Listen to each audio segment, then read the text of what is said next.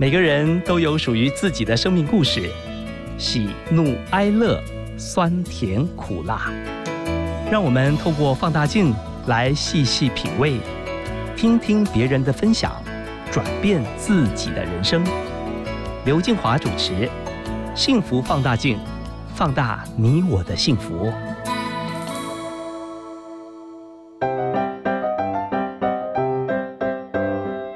起拿出手中的幸福放大镜。今天我们要来看看资深棒球球评曾公曾文成。拥有台北体育学院运动科学研究所硕士学位的他，从一九九零年开始参与职业棒球的推动，曾经担任过职业棒球杂志的采访组长、好动网副总编辑、棒球世界的总编辑，更一手创立 TSNA，誓言成为台湾最专业的运动团队。他现在担任野球人出版社的负责人、Fox 体育台的球评和番薯藤运动网的总编辑。除了运动之外，曾文成也热爱阅读写作，最近推出新书《野球人生，别无所求的追梦人》，以资深球评的角度为大家一一述说棒球球场下的幕后故事。那接下来呢，我们一起来听听曾公曾文成跟我们分享的《野球人生，别无所求的追梦人》。幸福放大镜，我们来了一位资深的棒球球评，人家叫他曾公，真的吗？我看他好年轻哦，曾文成先生，欢迎你。静华，各位听众，大家好。习惯人家叫你曾公吗？不习惯也习惯了，早大家都这么叫。早年大家叫曾老师，其实也不是那么习惯。后来到大学教了几年书，才知道哦。那就慢慢把这个 曾老师的名字习惯下来。嗯，结果我大概三十几岁就有人这么叫，叫曾公哦。其实他们在开玩笑了。后来在这个行业真的太久太久了，后来人家就觉得，哎，那就这样叫吧。你写了书哈，十几本，最新的就是《野求人生，别无所求的追梦人》。你追的梦是啥啦？追的梦。从小到现在，每个阶段应该都不同了哈。如果你从头到尾你追一个梦，追到六十岁你还在的话，基本上第一个那个梦想可能超乎你想象的伟大。第二个，可能你自己应该好好要想一想，要不要转一下弯。所以我觉得每个年纪都不一样啦。像我们我们这个年代，当然都很想打棒球，都希望就是说，哎，有一天去威廉坡的，这当然是这个年代人很大的梦想。后来陆陆续续。想开唱片行，现在已经也没大家也不知道什么叫黑胶唱片了，因为那时候想开唱片行，然后黑胶唱片放着满满的一墙，然后如果有个人能走进来说啊，我想找某某唱片，你很快就可以某个格子你可以抽出来。那时候我都觉得那个人是非常厉害的。你是这样的人吗？我当时觉得那是一个非常棒的行业，所以我做过这样的梦，想开唱片行。后来又想开咖啡店，各种各样的。小时候当然我很喜欢画画，我还出过一本画册，也想要当过画家，各式各样。但到最后，所谓梦想还是蛮务实的，就说你的人生的很多的排列组合，你会倒过来。就到这几年，其实呈现一个半退休，其实家人其实是你的第一顺位。当然，你的家人第一顺位，可能最后身边就是。还好，跟太太每天就我跟我太太，我昨天还是跟我太太喝咖啡，说：“哎，我们真的是天天在过年。”就你要去感受了哦，因为你开始，当你把家人放在第一顺位的时候，其实小孩子已经大了，大到就说啊，其实他回来有跟你打招呼，你就偷笑了的那个阶段。所以你说追什么梦哦？其实我算是很幸运的人啦，就是说。我做了一个我喜欢的工作，就是说兴趣跟工作结合，那是全天下最棒的事情。刚好老天给我，所以我跟我朋友讲说，我从来不买乐透了，是因为都已经这么好了，再给你中真的没天理，所以我也不买乐透了。所以对我来讲，你如果同样问题你在十几二十年前问我，我可能跟你讲一堆，但现在也没什么太特别的梦可以追。就说如果有梦。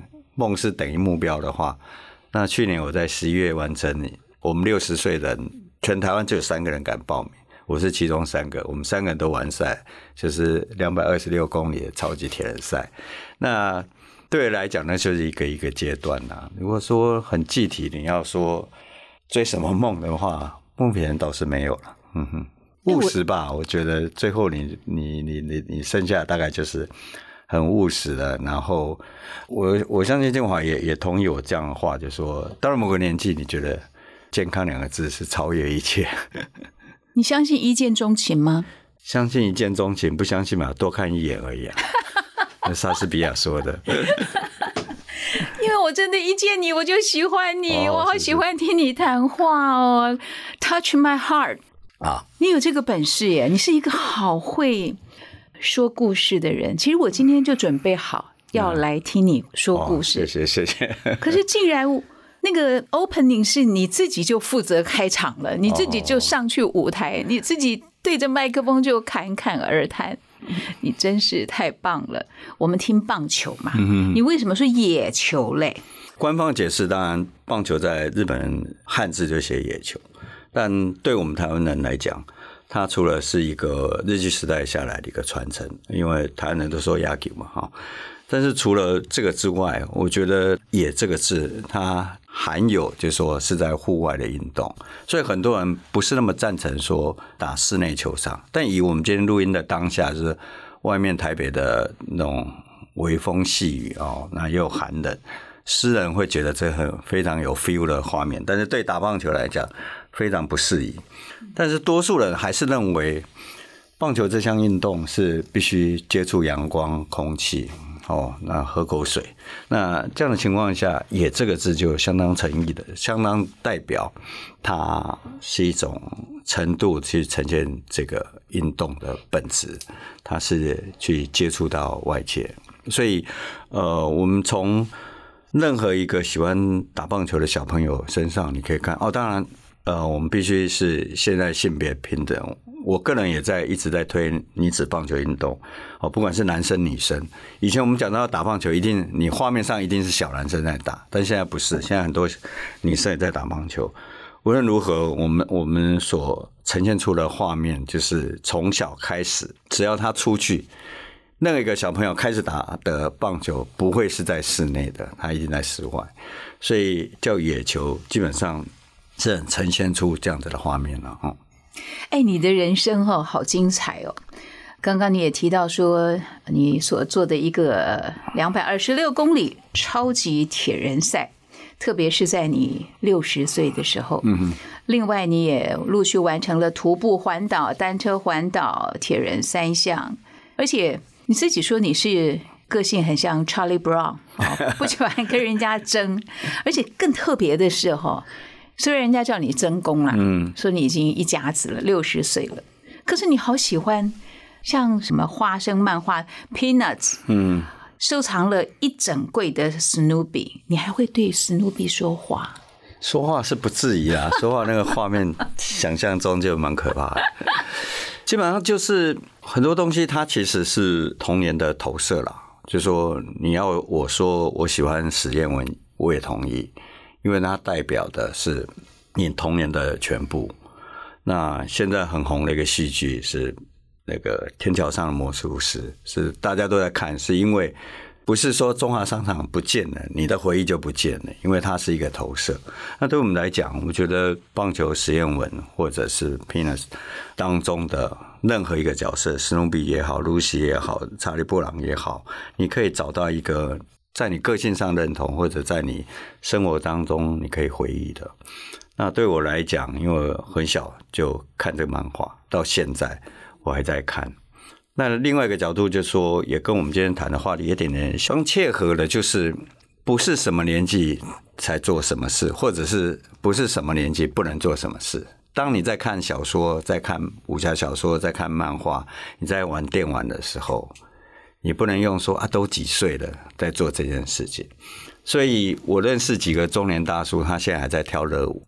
那我跟我太太还在学滑板，就是那个你在外面户外玩。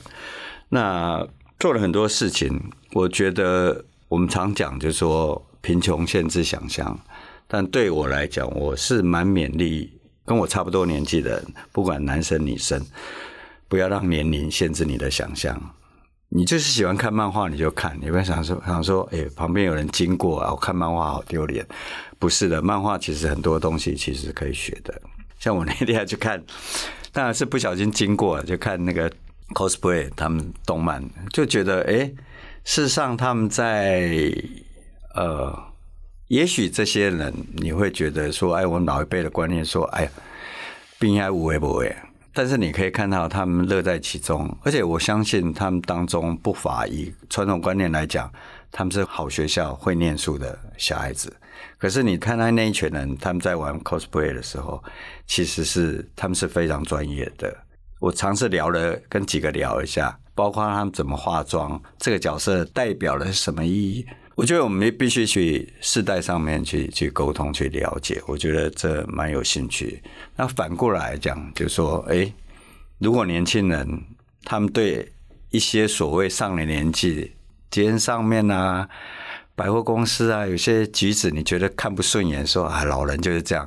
那事实上，年轻人还是得了解说，为什么他会要这样做，他们背后是可能什么因素。我觉得这可能会少一点摩擦吧。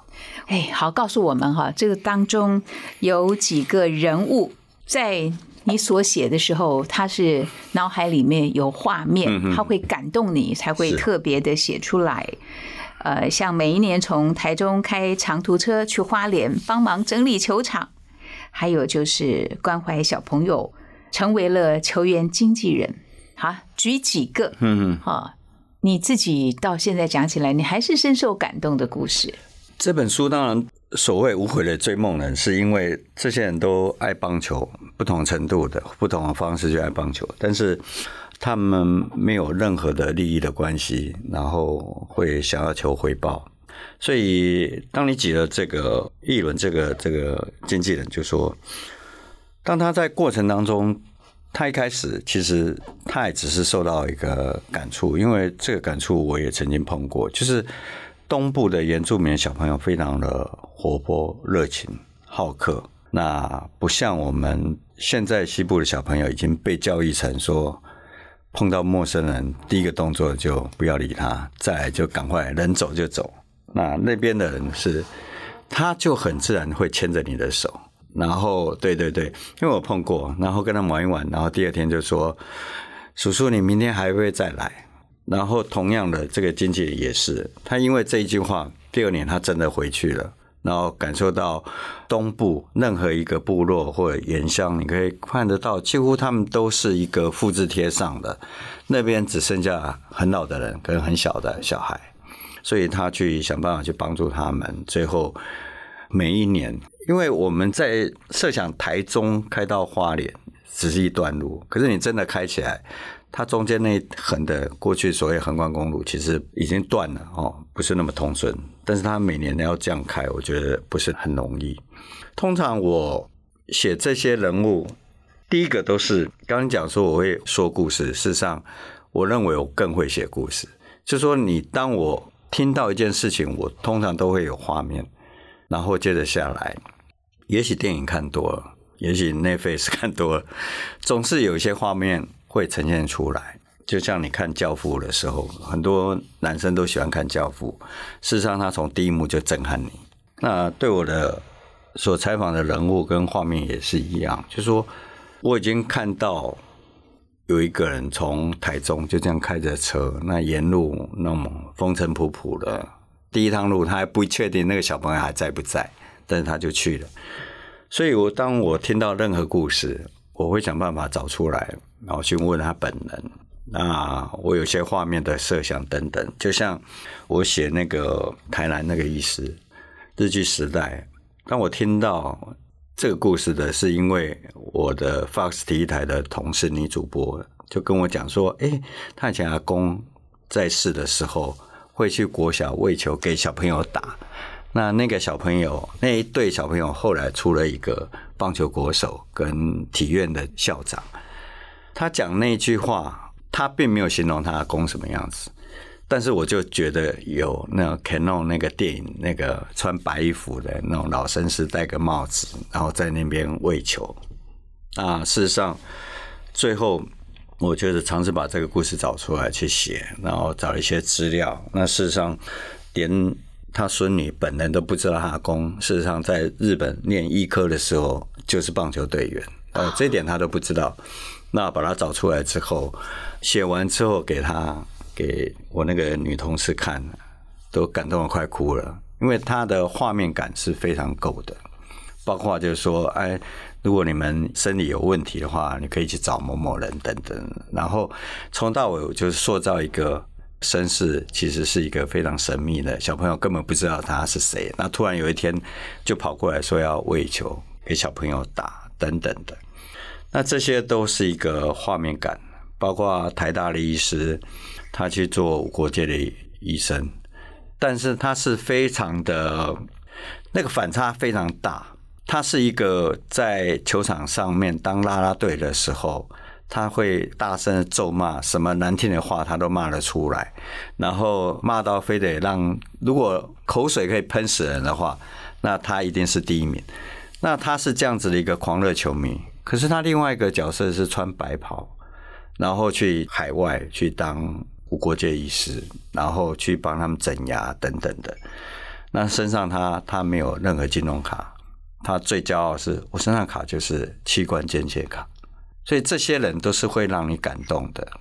那我相信，当然，因为我们活在这个时代，我们眼球要留在文字上面的时间越来越短，我们会变得非常不耐烦。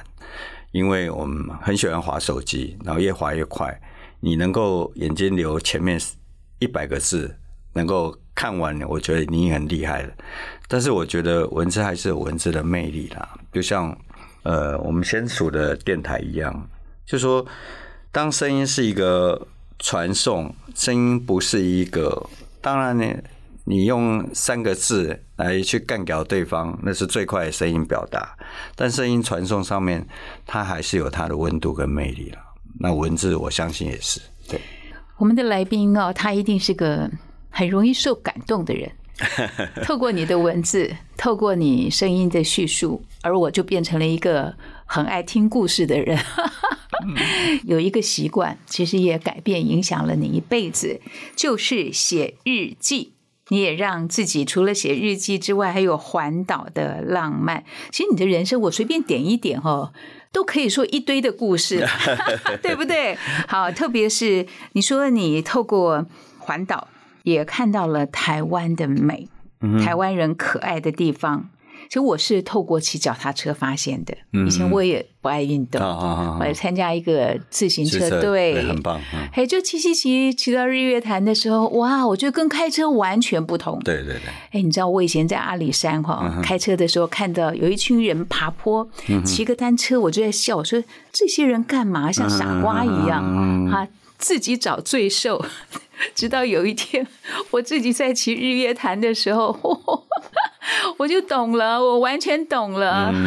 好了，叙述一下你走路也好，骑车也好，发现的台湾之美。像主持人刚刚讲的哈，其实我讲一句话，不知道各位能不能体会？我觉得你要放慢你的速度，让你的灵魂跟得上。因为我们现在跟前一面一段讲的，说我们现在。节奏太快太快，我们可以有各种的东东西。我们觉得好像我们嫌时间好像还太多了，现在也也弄了一个 Clubhouse 出来，搞得大家都很多时间你都必须分散给别人。但是属于你自己的时间到底有没有？另外一个一个很有趣的例子就是说，我去北韩跑过马拉松，那到北韩之后，我们要要最后一天要到北韩，因为我们习惯。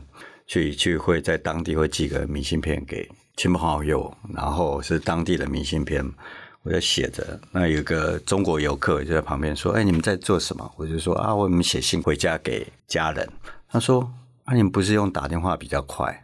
就说有些事情他是没办法去体会的，对的。那我当然开玩笑就说：“哎呀，还是你们中国人聪明，我们台湾人这么笨，还用写的。”那我认为，当你速度慢的时候，你看的东西就会多哦。因为我如果你要去，比如说你住左营好了，去左营最快就是从南港直接搭高铁。但是如果你有一天有机会，你是有骑脚踏车，甚至你如果你觉得你没办法挑战，你骑摩托车，当你速度慢下来，脚踏车徒步慢下来的时候，你会发现你看到的东西就跟你想象完全不一样。那上个礼拜我跟我太太，我带着我太太去从苏澳走到花莲三天，然后这是我第二趟走苏花。那那个美不是你开车咻过去，人家说苏花很美很美，到底你有没有认真看过它美在哪里？好，包括你如果咻很快过去，你听不到苏花公路上面其实很多猴子。有一次我看到一只猴子，我觉得我是巧合，也是老天送给我礼物。我发现猴子带着旁边的小猴子过马路的时候，它就左右看，我觉得是巧合了。可是那个当下说，哇，你你这辈子什么时候看是看猴子过马路的时候，它会左右看？所以很多的事情其实是你没有去经历，没有真正的去经历、去感受，我觉得是可惜的。我我常讲，就是我身边的年轻人，他对日本的，尤其东京的每一个地区、每一条路，甚至每一个呃拉面店，他了如指掌，但是他搞不清楚园林跟银林差别在哪里。谁彰化是在北还是台中在北？靠靠台北的方向。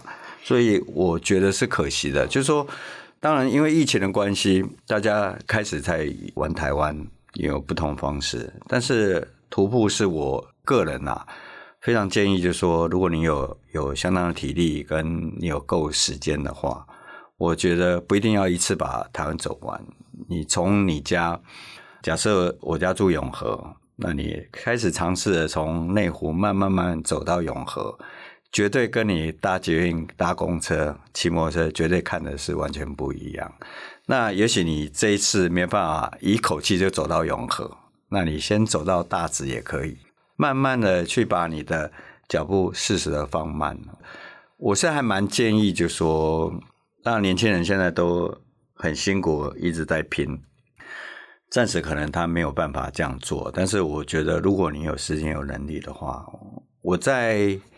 徒步到从北部绕完绕过台东往花莲方向，我在台九线上碰到一个刚毕业的大学生，他是在我对面方向，看他的装备，我们彼此看装备就知道我们在徒步。那我们就热情的聊了两下，他送给他的毕业典礼就是徒步。我觉得这个年轻人，我认为将来会成大器，因为徒步实在太难了。你要三十，呃，我是走了几天呢？三十六天八百公里，你要不停的一直在走路，我认为是对你意志力、心智是很大考验。所以我觉得那个年轻人很棒。我觉得我们的来宾也很棒哦，资深棒球球评郑文成先生，他是一个会给人感动，而且他本身当然也是一个很容易受感动的人。你提到明信片，我就想到我一个已经去世的好友。他不管到世界任何一个国家，他都会寄明信片给我。往往他回到台湾，他还问我说：“你接到没？”我说：“还没有，什么东西呀？” 就当我接到明信片的时候，那就是短短的几句问候。对对对。所以我现在怀念他的方式，就是只要看到他那明信片，我就想到他常常给我的感动。你是一个就对自己挑战，而且不会设限的。各种的可能，你都会随时准备好，要投出一个精彩的好球。有没有坏球？坏球一定有，就是说这个过程当中，吼，你先设一个目标，就是说你想学一个东西。那在还没有结束之前，我觉得都是好球了。比如说，我现在是在跟我女儿，就每天十分钟，如果她有空，就弹钢琴。那现在 App 非常方便嘛，你就照着那个 App 上面的节奏去按。但我如果我觉得哪一天我中断了，我觉得啊，这个实在太难了，学这个干嘛？我觉得那就是坏球哦。所以这个过程当中，每一颗应该都是好球了。那只是说，我也很难论定，就说什么时候会改变这样子的个性，就说想去尝试或者挑战，或者是。一些新鲜的事情，我都觉得，哎，这听起来很好玩，而不是看到什么时候，哎，这不可能哦，这个这是一个蛮大改变。那从什么时候开始，我不是很确定啊，因为我我我认为我是一个还蛮保守谨慎的人，在年轻的时候，也许来自于我的我的家庭，因为我单亲家庭，就是说做什么事第一个想到说我妈会不会生气，永远都会想到说我妈会不会生气，然后做这件事情，哦，她会不会抓狂，然后要想办法赚钱，至少母子不要挨饿，所以你没有办法让太多空间让你去尝试，就是说，哎，我去做这个好不好，做那个好不好？所以，即便想要，或者现在想是完全没有想过，就是说，哎，我要尝试做其他事情，所以。我认为全世界最棒的事情就是那时候毕业了。毕业的时候，我认为全世界最棒的是去报社，然后待一辈子，或者是类似大同那种公司待一辈子。所以可以想见，说有人现在想去台积电、红海，我觉得那那是人性啊，因为安稳嘛。或者是你想考个公务员，那我觉得我就是完全公务员心态，就是说我就找个地方然后待一辈子。但是很多的被选择了。我觉得我人生最大的冒险应该就是转换职场。在我二十八九岁的时候，因为中华职棒那种棒球职棒联盟刚成立，其实完全不知道他可能五年或五个月他就收摊了，不玩了。但是我却跳过去，我觉得是很大的风险。但是至少赌对了。那现在感是很多，我个人认为应该是存在于说，我有本钱输，我有本钱失败。或者是我根本不怕失败。第一个，我觉得也可以跟现在听节目的年轻朋友做一些不能讲劝告啦，就是一些感想。没有经济压力是最重要的。嗯，就是说我很感谢，我现在六十，可是我讲过一句话，我感谢第一个二十五年，第一个二十五年我很认真的学，第二个二十五年我很认真的工作。现在进入我第三个二十五年，我就很认真的享受，是因为讲存够本好像太臭屁了，但是我觉得经济自由跟没有压力是很重要的，你能够尝试做很多事情，所以我觉得人要先做你擅长事，再想办法做你喜欢的事，所以也许这些话年轻人听不进去，但是我觉得到某个程度的话。我觉得他有他的道理，那这就是回到这本书，都忘了是来打书的。都回到这本书，就说这些人当中为什么会让你感动？有些人他就是热血，像有一个高中的教官。他一句日文都不太会讲，他每一年都跑去广岛队去看他们春训，最后还看着那些广岛年轻球员一路成长，成为甚至到美国挑战大联盟的大明星，成为好朋友。那为什么？因为他背后他是一个高中的教官，那个很跳通，但是他他我觉得他就是有基本的经济的能力。我当初设想没有想到这么多，只是刚好聊到，我想到说，哎，这些人其实。他们都有一定的经济基础能力，然后做喜欢做的事情，那做的那些事情是感动人的。对对，我觉得是有点这样出发点了。对，不瞒我们的来宾哈，资深棒球球评曾文成先生说，每一次我在做访问的时候，我们的制作人马红玉先生会给我抱怨，他说：“你怎么都让来宾说啊？你自己都没有什么话。”我觉得就像是丢球哎。我喜欢丢出一个锦州谈呢。我让 让来宾哈，就是接好球。嗯，我喜欢听你们说话，是。而我是一个忠实的听众。呃，有一个问题我不晓得该不该问啊。我不经意的发现你的右手有一个刺青，是刺什么文字啊？为什么要刺？哦，这是我妈生日啊，一九三一十二月二十。因为对来讲，它是我生命的全部了。在过去，所以当然我后来做很多事情也是因为他的离开有关系的。因为中国有一个作家叫李思江，我可能各位都比较陌生。那他的书我几乎每一本都看。他里面书里面有一句话，就说：如果我们跟父母没有遗憾的话，就不是人生。就说我们跟父母一定有遗憾。当他走的时候，你才说哦，怎么都他在的时候不好好孝顺他，然后明明有东西都忘了给他吃，或者是他叫你多穿一件衣服，你就回他，然后可能你当时的 emoji 不太好，等等等。我们都会在他走的时候才想到说，早知如此，何必当初？哦，那。对我来讲，当然他的遗憾更大，是因为我就是单亲家庭，他也没念过什么书，就一路这样带大。那问题是，他非常健康，爱爬山，然后在在主东，他还跟原住民弄了一块地，自己盖个房子，都会觉得他至少回到九十。每个人看到他都觉得至少回到九十。如果你认为我乐观，他比我更乐观，就是会感染的那种。所以当他癌症找上门的时候，不到半年时间就走了，那是非常痛。所以我们会说：“哎呀，时间会冲淡伤痛。”我说错了，是因为你不够痛。时间越久，你会越痛。所以对我来讲也是如此。所以当他走了后，我就陆陆续续。去尝试挑战自己啊，什么？因为再加上我当时碰到几个朋友，也都心肌梗塞啊，等等的，都走得很快，所以会觉得人生真的很无常了。所以，呃，会吃这个嘛，也算是唯一能够记起他的地方吧。是记起他生下来那一天，不是记起他走的那一天。对对，因为我要表达大概就是他一直还在的。嗯哼。可光不考啊！我不晓得这样的一个做法可不可行哈。你刚刚所讲和妈妈相处的过去，也让我会想到我跟我父母之间的过去。因为我妈妈六十三岁就走，嗯，呃，爸爸对，也是爸爸就比较久，嗯，但是中间太多太多的遗憾。